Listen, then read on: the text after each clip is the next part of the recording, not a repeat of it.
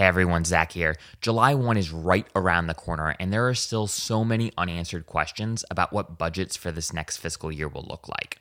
Chances are, though, no matter who you are, you're not going to be able to spend what you were able to spend last year on consultants and enrollment marketing services. So, what if you could spend $10 a month instead of $10,000 plus a year on strategic enrollment marketing support? Today, I am proud to invite you to be an early adopter of Enrollify Premium, an exclusive collaborative Slack community for enrollment marketers. Enrollify Premium is sort of like a social network join forces with your favorite industry conference. Instead of one annual weekend of professional development, you're getting always available feedback on your student recruitment campaigns, and you're garnering insights on the latest tools, trends, and tactics that are shaping the future of enrollment marketing alongside an active community of incredibly helpful admissions and marketing professionals. We're on a mission to totally disrupt the education consulting space, and we want you to join us on this ride towards this disruption. So you can learn more and you can start your free trial by visiting us at enrollify.org forward slash premium. Again, that's enrollify.org forward slash premium. Looking forward to welcoming you into the Slack workspace as one of our first premium subscribers. All right, thanks all. Enjoy today's episode.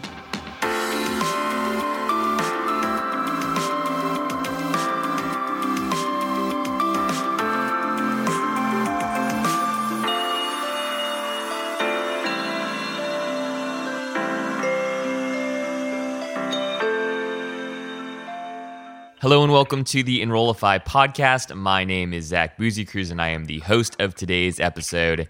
And today I have the great privilege of speaking with Rob Zinkan, who is a higher education leader and strategist who currently serves as a vice president at RHB Global. Welcome to the show, Rob.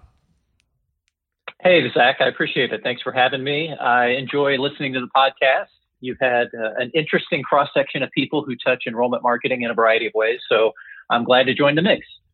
Well, thank you. I, I, appreciate that. Could you just start, Rob, by giving us a quick overview for, for our listeners who are not familiar with what RHB Global is? Can you just give us sort of the crash course overview of who you all are?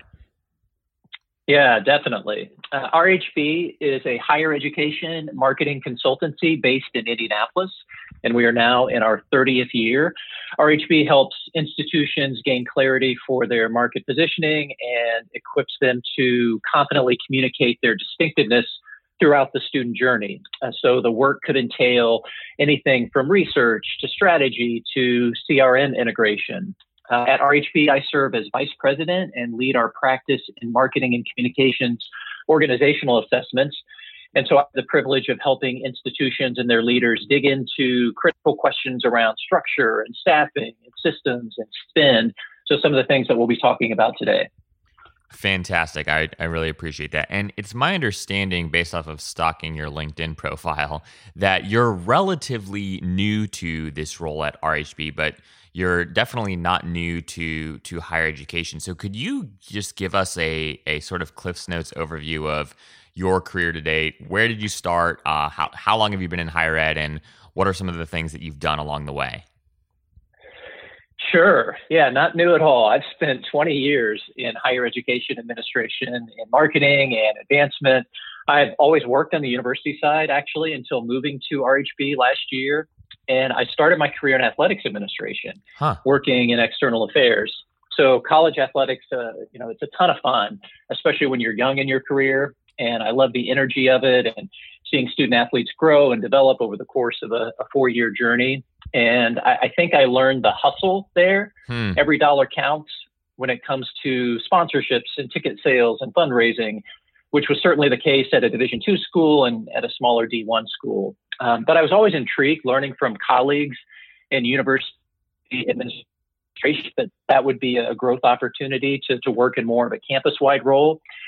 So I eventually returned to my home state and joined Indiana University. I was at a regional campus location and was a, a frontline development officer and alumni relations officer, became assistant dean for advancement. And I was fortunate there to work with a, a visionary leader Nasser Paydar, who currently is chancellor of IUPUI. Hmm. And I followed him uh, when he became chancellor at another Indiana University campus, a larger regional campus. And he was, uh, I, I became vice chancellor for external affairs, working with him. And it was a, a period of growth and transformation for the campus, Indiana University East, which was transitioning from more of a, community college role to a, a bachelor's and master's institution. And it, it's rare to be part of a mission and image transformation. Hmm. So that was a rewarding experience.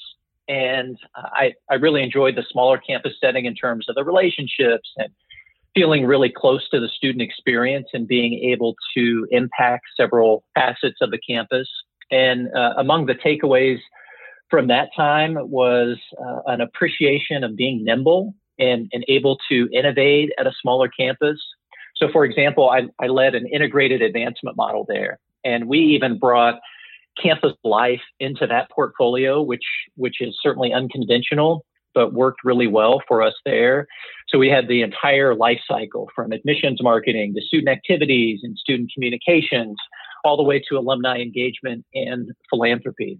So that was before any lifetime CRM, uh, but we saw a visible increase in alumni engagement, particularly among alumni, because that that transition was more seamless from student to new graduate. Uh, they no longer had to reintroduce themselves, uh, if you will, to the university.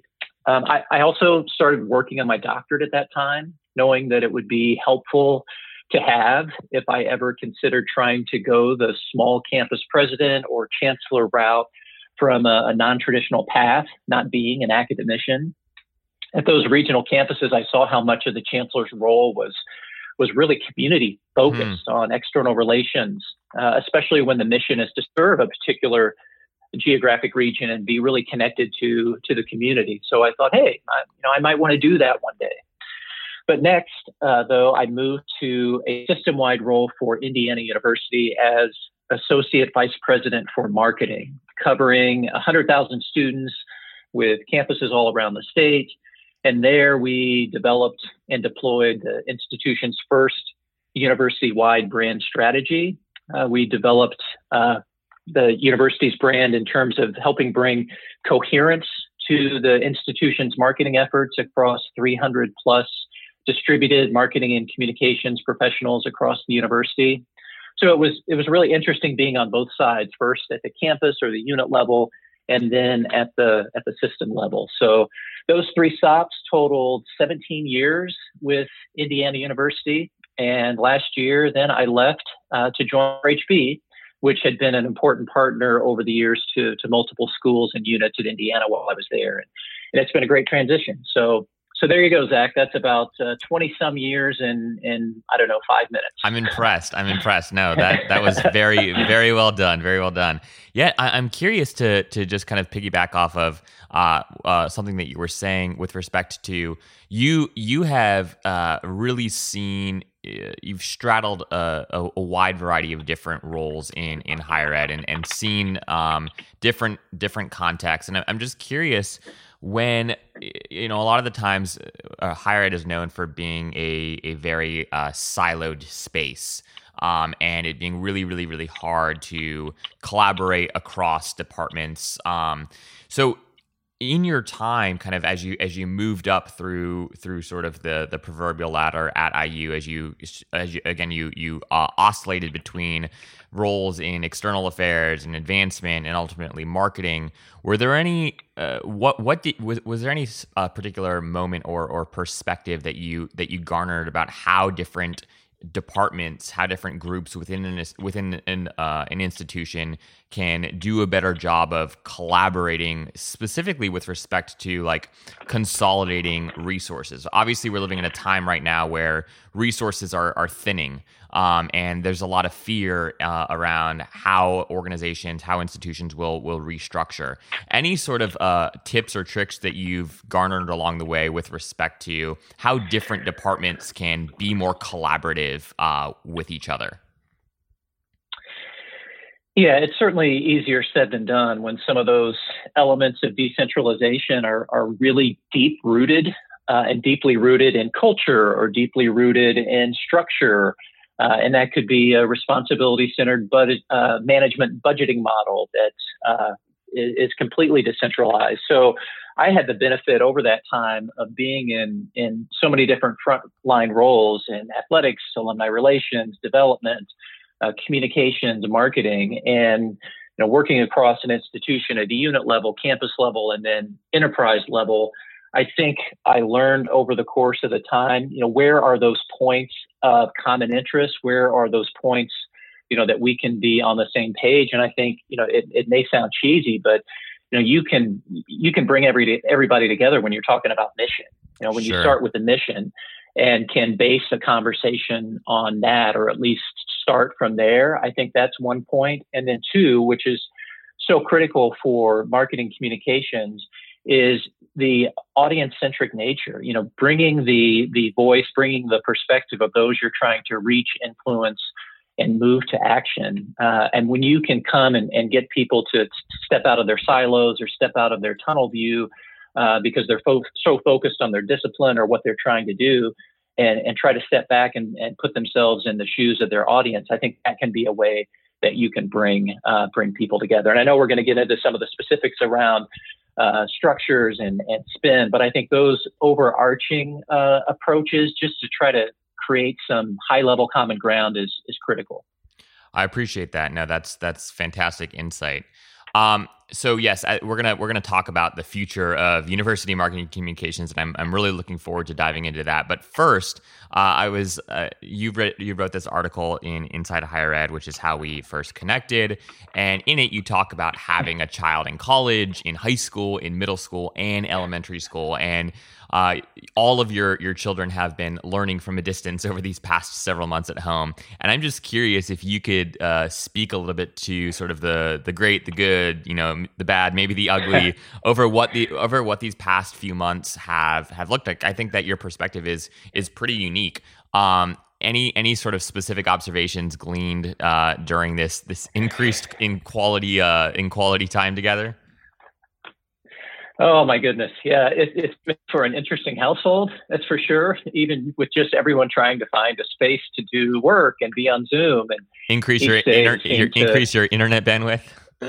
oh my goodness, yes, indeed, uh, a new adventure each day and uh, a challenge to uh, to the parental roles. But it's yeah, it's been interesting. I'd say on the positive side, uh, especially for our high schooler, uh, the ability to manage her own time and her own schedule with with less seat time was nice. So maybe that felt uh, closer to how it might be in college for her. And and that was across the board though. The kids felt they could be more efficient with their time, and they liked getting a little more sleep in the morning too. Uh, each morning, uh, schools though had to be creative and get creative in all sorts of ways to keep students engaged and, and connected to one another, and that was fun to see uh, how they would go about doing that. In fact, just last week we had eighth grade graduation, and it took place outdoors at a drive-in movie theater. Wow! So that yeah, that that was creative. That made for a pretty cool video presentation on the big screen, and there was still social distancing, but it was a sh- shared experience. Everyone could could do that together. Um, on the negative side, or or leaning towards the negative side, uh, learn learning experience was probably less robust overall, uh, especially at those ages during such a, a, formative time. And actually, among our four, it was probably toughest on our college student hmm. to be a freshman and be, be fully immersed in that coming of age experience. And then just like that, it's gone. And, yeah. and that was a tough a tough adjustment for him. And if your university's educational experience is, is built as a residential experience, that extended spring break period was simply not enough. Uh, it was not going to be sufficient preparation for true online learning. You know, it was remote learning, and everyone tried to make the best of it. Uh, I was always peppering him with questions about the experience and if there were any moments that, that he experienced where he uh, he thought that the university's uh, brand kind of came to life or uh, was the experience was consistent with why he chose to go there and and I think that was hard to deliver, especially under those circumstances. Sure, sure.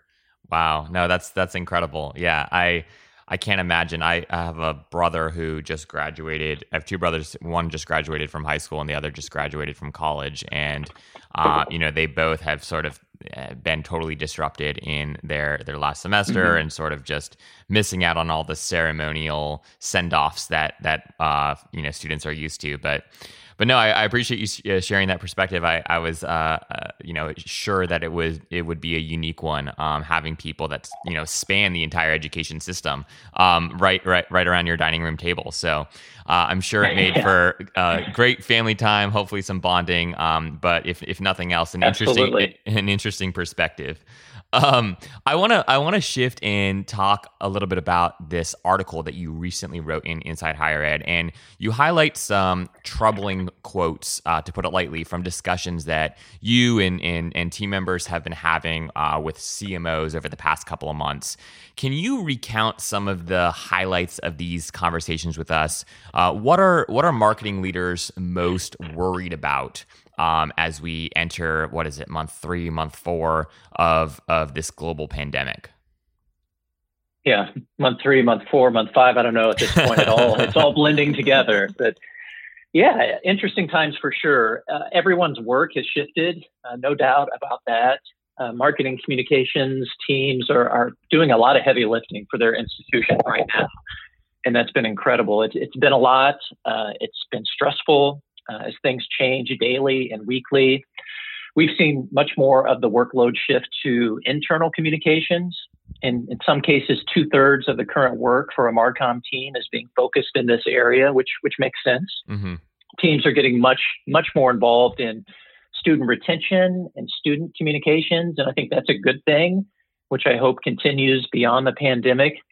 Uh, I was presenting for a CASE conference earlier this month on the topic of marketing organizational structures with Julie Zito, AVP for marketing at American University.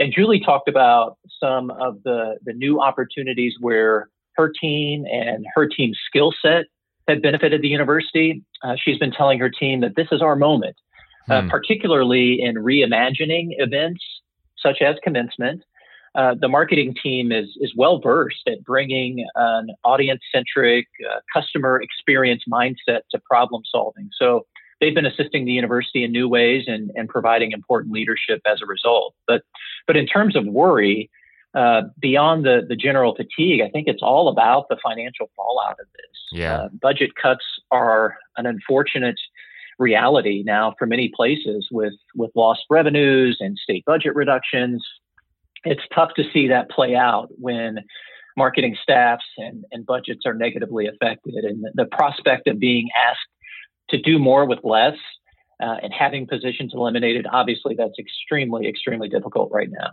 Sure, sure. Yeah, I mean, and you know, as as colleges and universities uh, have many of many of whom have already announced that uh, hiring is frozen. Uh, some have already, you know, canceled or or planned to cancel uh, salary increases. Uh, I'm I'm curious, you know, how do you, as, as somebody who's a professional marketer, you've been in the space for a while, you've seen a lot, you're now working on the partner, the vendor side of things.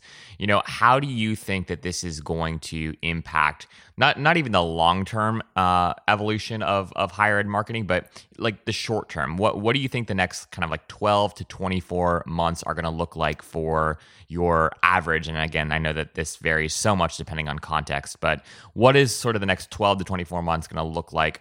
What is the higher ed Marcom team going to look like over the next 12 to 24 months? Yeah, well, I hope uh, I hope not too much smaller uh, as a result of, of cuts. Um, as I mentioned in that article, I think to some degree it's going to be a, a moment of truth for mm. what marketing and communications teams look like in the in the coming months and the, the coming years, and and that goes to you know how the the institutional leadership will, will look at marketing and, and we'll see those investments in marketing, and obviously, like everything else you know, it's not just marketing that's going to get heavily scrutinized. I mean, all parts of the university will be. But if I had to categorize all marketing departments across higher ed, I would broadly put them into two general categories. Uh, those focused on outputs, providing services and support and churning things out, you know, various pieces of materials many Marcom offices started as publications offices. Sure. Uh, and in this case, the, the, the marketing director um, or the marketing lead is more of a chief everything officer. They're taking requests in all directions. The dean wants this, and a, a faculty member uh, has an upcoming public lecture and they need a brochure. They want to get butts in seats. So it's this kind of constantly reacting, responding to needs and requests. And the, the other category are those departments that are focused on outcomes, where the work is tightly aligned to the institution's strategic priorities. And, and marketing's impact is understood in strengthening an institution's reputation and increasing the flow of revenue into the institution by impacting enrollment and philanthropy. And that's that's why VP level CMO positions have entered higher ed hmm. in the last decade plus. You know, with the competition for students and resources and talent intensifying, uh, the role of marketing has needed to shift and evolve from being just focused on outputs. But the reality, though, is that uh, that many are still trying to get there and and become more outcomes driven. So while there are a lot of challenges right now, just as you said, um, it, it's also a great opportunity. Just in in the American University example, like marketing has had to step up and really help the university in this in this critical time. Um, you know, and, and, when it comes to cuts, uh, if cuts are across the board, you know they're going to be unavoidable, sure. But but in other cases, uh, I think that this question of outputs versus outcomes will be a core consideration. You know, is is marketing seen as a cost center uh, or truly as an integral part of the institution's ability to achieve its strategic priorities? All right, I'll just a quick reminder jot a note for yourself, uh, tell Siri to, to, set a reminder for yourself, tell Alexa to set an alarm, whatever whatever you need uh, to go and check out Enrollify Premium at enrollify.org forward slash premium. You can start your free trial today, and we'd love to welcome you into the Slack workspace so you can get a feel for what the premium experience of Enrollify is really like. All right, back to the episode how do you think that folks who are listening to this podcast right now they're uh, working in marcom maybe they have an average size team let's say they've got three or four people on their team they're at a you know small to medium sized uh, institution how do they go about it if they're if they're listening to this thinking okay uh-oh you know we might be more of, uh, of, of an output uh, team more than a, more than we are an outcome team what are sort of you know one or two things that folks can do to start orienting themselves to become you know more more truly an outcome driven uh, uh, group of people? Like what is it what are what are one or two or you know a couple of different uh, ways in which folks can sort of measure their progress as they move from output to outcome? Yeah that's a great question. And i think it starts with a, a very fundamental question and and that is what is the change that marketing should affect for this college or university or uh, you know as you said if it's a team of three perhaps at a, an academic school or academic unit it's getting alignment around what are what are we supposed to do? Or what should we be doing to uh, advance the mission of this organization and advance the, the university's strategic priorities? And is there alignment around that from the team and the leadership and the, the campus community you know, everyone should understand marketing. They should value it. They should see their role in it. And it seems like such a, a basic question of, you know, what is the change marketing should affect? But yeah. it's harder than one might think for everyone to be on the same page with that. Uh, if you know, if I'm in fundraising or I'm in admissions, those metrics are clear and much better understood. Yeah. Uh, in marketing, that's not always the case. So uh, that would that would certainly be a, a, beginning point, and we can talk more about some of those measures and um, you know trying to, to, to educate leadership on what we should be uh, what we should be focused on, what we should be measuring, and what uh, and what matters. I also think too. I mean, even going back to your previous question about what does the what does the future look like, and I think it's an opportunity for um, higher ed marketing to um, you know to evolve in in a variety of ways. Uh, and I think to this point about playing an important role for the institution, you know, seeing the CMO as more of a, a chief strategy officer and and not just uh, being aligned with university priorities, but helping set direction for the university and where it needs to go. And again, bringing that intimate understanding of your audiences, uh, intimate understanding of the marketplace. Uh, the, you know, the CMO is in higher ed at least typically not uh, involved as much or at all in product development and in shaping the student experience. And those are some of the opportunities now where these times, I think, lend uh, lend an opening for the the CMO to get more involved, engaged in those product uh, development, uh, student experience discussions that a CMO should be involved in. Hmm. No, absolutely. And so, do you think that? And, and maybe you can pull from a, a, a story or, or even just a learning um, during your time at IU. But if how, how can Marcom teams like w- what sort of uh, relationship do you think that these teams need to have with advancement and, and enrollment management and, and potentially others?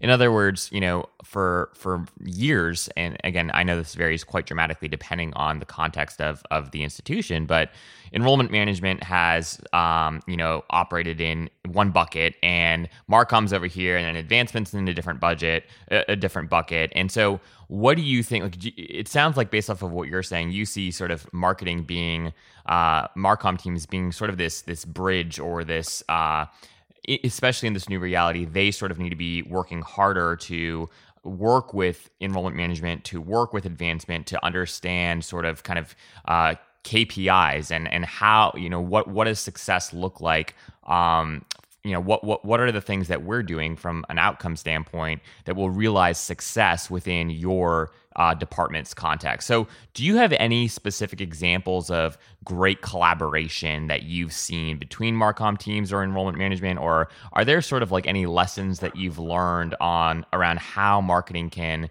do a better job at supporting the departments that maybe ROI and impact is a little bit easier to track? Yeah, and I think that gets into to some of the complications around uh, what is what is marketing supposed to affect. Um, because if you look across uh, an institution, you know the marketing objectives could could vary pretty drastically. Sure. Uh, you might have within one unit uh, the focus is on graduate recruitment. On uh, another academic school, the focus is on uh, reputation for rankings of key programs, and another might be faculty recruitment. So that's one of the things where you can have a, a more level playing field, if you will, across, say, philanthropy or uh, even enrollment management. So with philanthropy, for example, you're, it, it's much more likely that you might see a model where development officers are embedded in the units, but they report centrally because you know we all, we all can measure the work um, whereas across marketing activities of an institution, those points of emphasis or those uh, individual objectives can vary can vary widely. But to your point about connections with uh, admissions, enrollment management, and philanthropy, I think certainly a, uh, a marketing department should be should be connecting its work to those those ultimate objectives. You know, if marketing is supposed to be about uh, enhancing reputation and enhancing the flow of resources into the institution. Now, you need to connect your work directly to those outcomes. And yes, a lot of other things go into uh, affecting those measures, but but you need to be wedded to those as well. So I think um, aligning your work and your and your goals to those business objectives is uh, is key. And I think also in this time, you know, thinking differently about the ways that we can collaborate. Hmm. Uh, this opens, I think, so many possibilities to thinking differently about structures and models and things like that. So, uh, to follow up on on your you know your question specific to advancement and, and using that as an example with alumni relations and development and you know just alumni relations for instance the the predominant organizational alignment for alumni relations is to be with development. Uh, sure. Uh, that's what you typically see in higher ed. And now you're seeing more examples of alumni relations being connected to career services. That is a, a much more, again, audience centric approach. I think, wow, what if alumni relations and marketing communications were, you know, were connected? Um, I go back to the, the CASE metrics for alumni engagement. That are being developed, and they're they're focused on these four areas of volunteer, uh, experiential, philanthropic, and communications. Um, and and actually, I'd I'd add a fifth to that, uh, being learning uh, as a as a metric as well. But if you look at those four or even five, you know, just one of them is philanthropy, but yet the predominant model is for alumni engagement to be connected to uh, to development. So again, why can't we why can't we think of marketing and communications in that way? And and again, just to, to continue on this on this rant about uh, about models and structures. So uh, another example, uh, just doing a, a, organizational assessment for marketing and communications recently. Part of this project was to do a, uh, a competitive peer review, and and looking at those peers, the average, not the average, the range of staff size was six to 48. So it was wow. all over the place. And that, you know, and that's, that's not necessarily a surprise yeah. because, you know, th- there's no one model or no one structure when it comes to higher ed. The, the organizational models and staff sizes, they, they vary widely. But there is one relatively common broad characteristic to these uh, organizational models for marketing communications, and that's that they're they're function centric. Uh, function centric meaning that they're they're organized around uh, things like you know operations and creative and you know, content design those those sorts of things.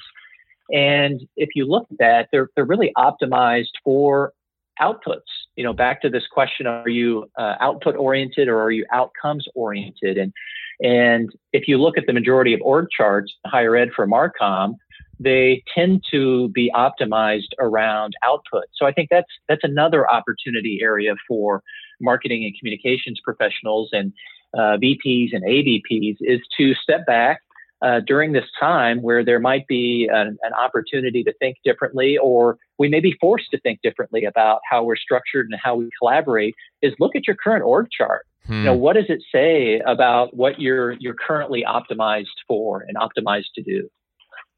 Yeah, I mean, and I bet that that will open up a wonderful conversation about, hey, you know, why are we siloed in this way? Or wow, you know, who knew that if we could get uh, better access to this data that advancement has to enrollment management to to marketing, we would be able to operate uh, a lot more uh, sustainably.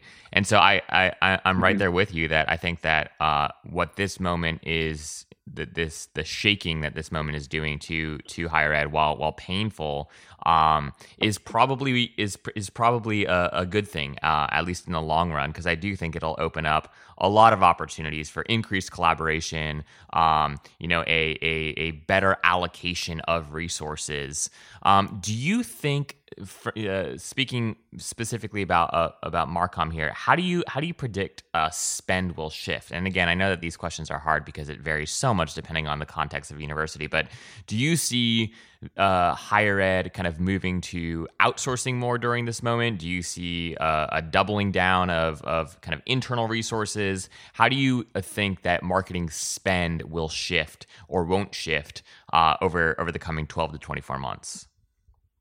Yeah, that's a that's a great question. I, I would predict smarter spend, uh, a more precise spend in both areas, and you know, definitely the, this issue of efficiency. Uh, we're we're having that uh, that focus, the, that interest around efficiency being so important right now, uh, now more than ever, where we're forcing to to look at all those all those issues and and frankly, though, it was already an issue for higher ed because relative to other sectors, uh, higher ed marketing spend is not huge to begin with. Yeah. Um, everyone has already been trying to make their dollars go as far as possible. So, for instance, a, large public university uh, may only be spending about uh, 1% or 1.5% of its annual operating budget on marketing, you know, compared to, say, uh, other sectors where that average would be 10% or more. Sure. Um, but the thing is, that spend is typically coming from lots of different places across the university. And in many cases, the majority of that spend is coming from everywhere else, not, not necessarily the central marketing unit. So it's happening in athletics and admissions and school of business and and various other schools and units. So if if I were starting from scratch to build a marketing organization that would maximize effectiveness and efficiency across an institution, it certainly wouldn't be uh, that type of model that risks being siloed, risks being uncoordinated and, and inefficient in terms of marketing expenditures. So again, imperative, especially now, uh, to figure out how to make the most of those investments. And, and for many institutions, they don't even know what that total spend is. Yeah, you know, they can't yeah. answer that question. Um, and that's a first step, just understanding what the total spend is. Uh, at Indiana University, we had a process for tracking total marketing expenditures across the enterprise. Um, I did some benchmarking in the Big Ten uh, about three years ago, and only two other universities at the time were able to track total spend. So that's three out of 14 wow. universities. Um, and those other two did it by working with purchasing and trying to, to make the make sense of purchasing data and codes, which you know sounds like you'd, you'd want to pull your hair out trying to figure that out. um, but at least at least was a process. Uh, at Indiana University, we took a different approach. Uh, each spring, we requested marketing plans and budgets from campuses, schools, and units for the upcoming fiscal year. And it was incredibly useful. We knew it wasn't going to be 100% accurate because it was projected spend, but at least we were now counting the same things the same way across the university. Benchmarking is really hard in higher ed for, for marketing spend because what one institution may consider uh, a marketing expense, another may count that or, or define that differently. So we were at least starting to count everything the same way. Uh, and we could see trends and we could identify opportunities and, and overall could better steward the, the university's resources. So, uh, you know, to your question, I think the focus on these internal resources, um, you know, and, and, even the purchasing data. You know, what what what does your purchasing data tell you about your outsource spend and your your vendor relationships? So, uh, I I would predict fewer, probably fewer partners. You yeah. know, instead of say uh, dozens of graphic designers in the purchasing system that a large university may have done business with in the last year, you develop a network of say a half dozen, and you create more efficiencies around that and a better expression uh, of the university's brand. So, uh, in our reviews, our organizational assessment reviews, as I said, we, we look at structure and staffing and systems and spend.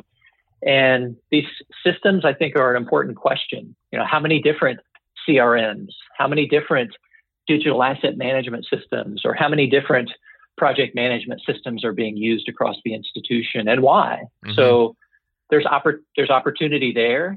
Uh, maybe in previous years, units had to figure these things out themselves and could just go out and say, "Hey, I want to I want to use this."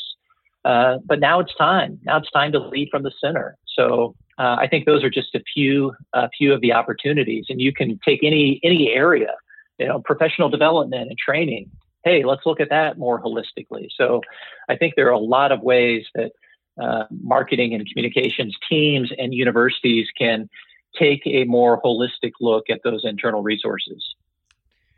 And speaking of this sort of this uh, move towards increase in efficiency, if you were a director uh, of Marcom at, let's say, just a, a, a mid-tier university, um, if you had it, it let it, you know we're in the middle of June right now, right? So for many many institutions, uh, there people are about to get their their budgets. Uh, at least hopefully, uh, come July one, they'll have a better understanding of okay, what is it that we're going to have access to in terms of resources over the next twelve months.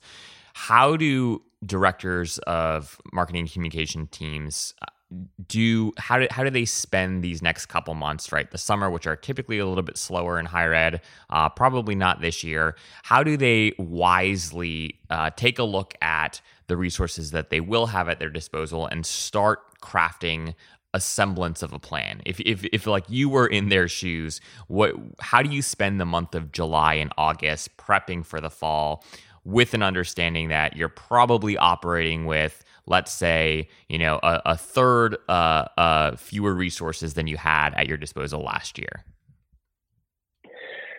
Yeah. Oh, I, know many are uh, many are going to be answering that exact same question and in that same uh, same kind of dilemma.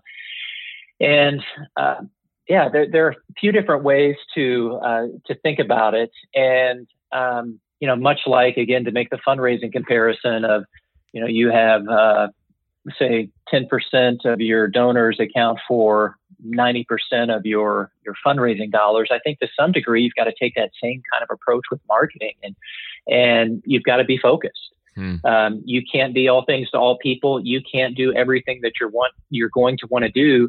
So I would be sitting down um, and spending a lot of time with my institution's strategic plan and figuring out, uh, and hopefully you've already done that and you were uh, an integral part of crafting the strategic plan and, and part of those discussions and helping inform the strategic plan. But I would I would want to make sure that there's focus to to what your Marcom plan looks like, and and you have uh, identified what are the areas where we can make the biggest impact and move the university forward in the most uh, uh, most important ways. And so again, focus is really hard when you're trying to um, you know move from outputs to outcomes and you still have a lot of work that you have to, to push out and generate um, and, and, as we think about resources and, and, crafting the plan and making the case for that uh, I, you know, I again would harp on this issue of outcomes and outputs. That, you know, are you thinking about, or is leadership thinking about the budget from a standpoint of output, where you know you you may be talking about do we eliminate an issue of the alumni magazine or, or go from print to digital only? And you know and those are important things to decide and you've got to figure that out. But is that the the kind of mindset that is being applied towards uh, what marketing is going to do and what is marketing's investment uh, going to be for the for the coming coming year whereas if it's about outcomes and and to your question about planning for the next year, I would also be looking about looking at, opportunities. You know, mm. if hmm. marketing is about outcome, we might be having a completely different discussion. We may be talking about how now is a, a time of opportunity for us. Uh, it may cost less for us to, to enter a new market, or our, our competitors for uh, health sciences related programs or whatever are, are going to have to cut back. They'll have to reduce their spending. So, hey, here's an opportunity for us and we can get uh, an even stronger return on certain marketing investments. I love it. That's that makes a lot of sense, and and hopefully, folks, if they aren't already doing these things, uh, should start doing these things. It's sort of uh, the same question, but a uh, a different perspective here. Uh, if you're a university president or you're you're in leadership within the context of of an institution, um, and you're sort of in charge of determining, okay, what budget do you give to your school's marketing team for for the next academic year? How do you go about uh, determining what what a fair budget is. You know, uh, for for so many schools, it, it might feel like their their baseline metrics have just been totally disrupted. How do how do you help guide, coach uh, uh, your your team in determining how you know what resources you are able to give to them, and then what sort of metrics would you be looking for to to sort of evaluate? And again, you've hit on this a little bit already, but what sort of metrics would you be looking for to evaluate the success of this allocation of spend? Yeah, I mean, you've hit on such uh, a critical issue for higher ed marketing right now, uh, and that's and that's metrics. You know, how do we know that we've been successful? How can we show that you know that we've been uh, that our work has made a made a difference. And as I said earlier, you know it's a, it's a much easier case, a much easier discussion if if you're in fundraising, if you're in admissions, and so there's an education component to this to to help colleagues understand the measures of brand strength and measures of brand health and and how those connect to, to, to the key business indicators. Um, and again, we should tie ourselves and our work to those key business indicators. Um, if, if, marketing is ultimately about reputation and ultimately about about revenue, so that uh, that education component is so important, and also around uh, playing the long game. Hmm. Um, brand strategy is uh, is about building long term value. So just like you wouldn't want to view uh, major gifts fundraising uh, success over just a short window, neither should you do that for uh, for assessing brand. Um, so you know, I, I, think there are a lot of reasons for this disconnect around metrics.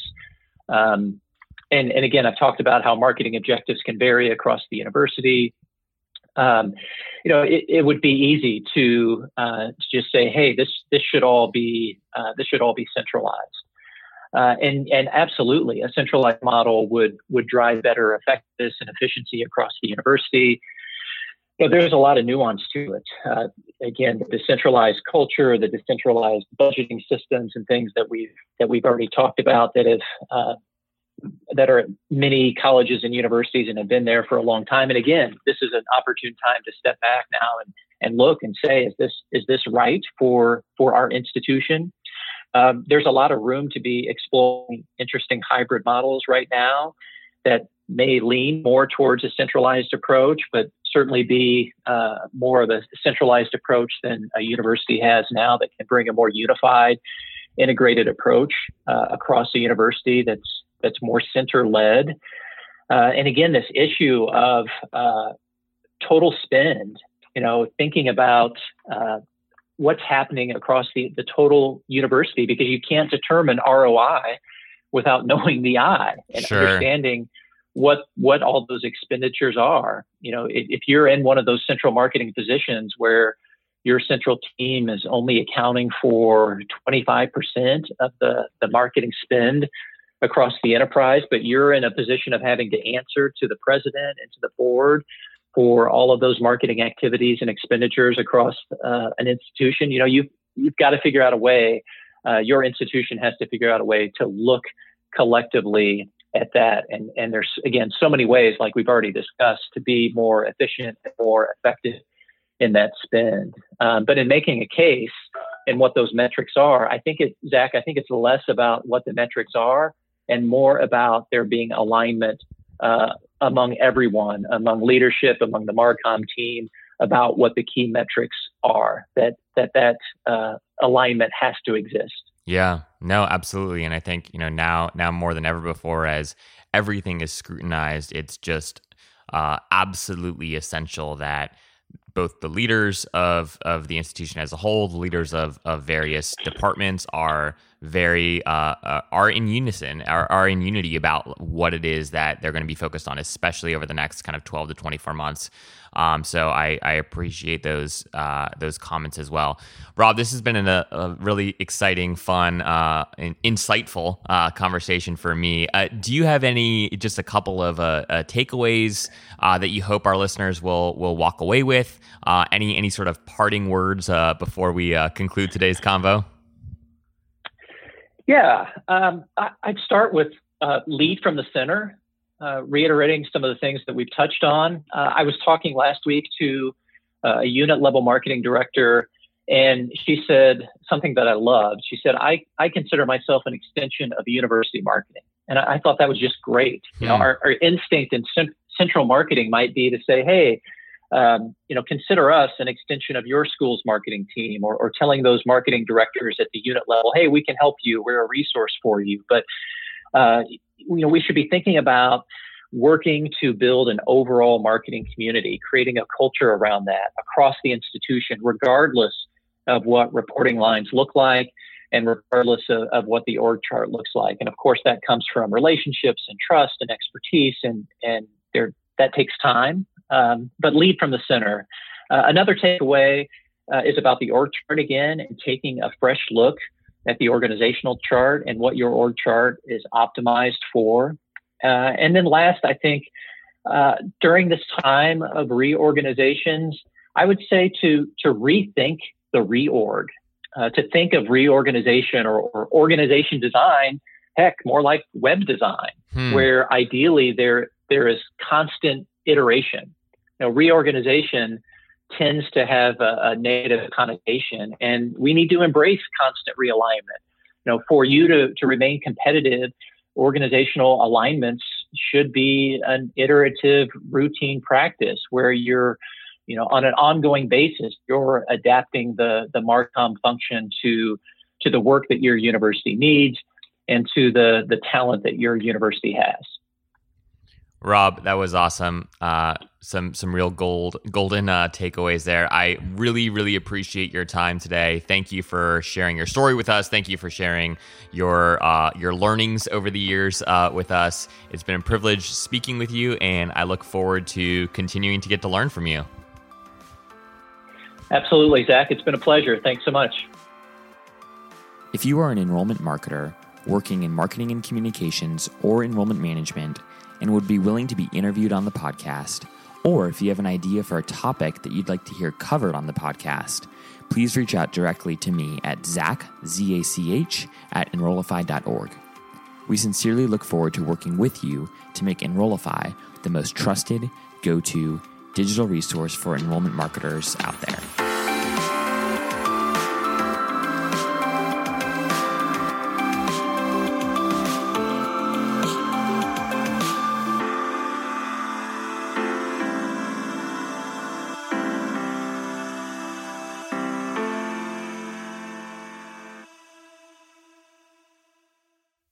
Hey everyone, I hope you enjoyed today's conversation. Just one final, final reminder to check out Enrollify Premium by going to enrollify.org forward slash premium and starting your free trial. Again, we're on a mission to totally disrupt the education consulting space, and we really want to welcome as many enrollment marketers as possible into this experience to test it out and help us really optimize and improve it for people in a variety of enrollment marketing contexts. So, start your free trial 10 bucks a month, right? After that, head on over to enrollify.org forward slash premium to learn more. All right, guys, have a fantastic days, day.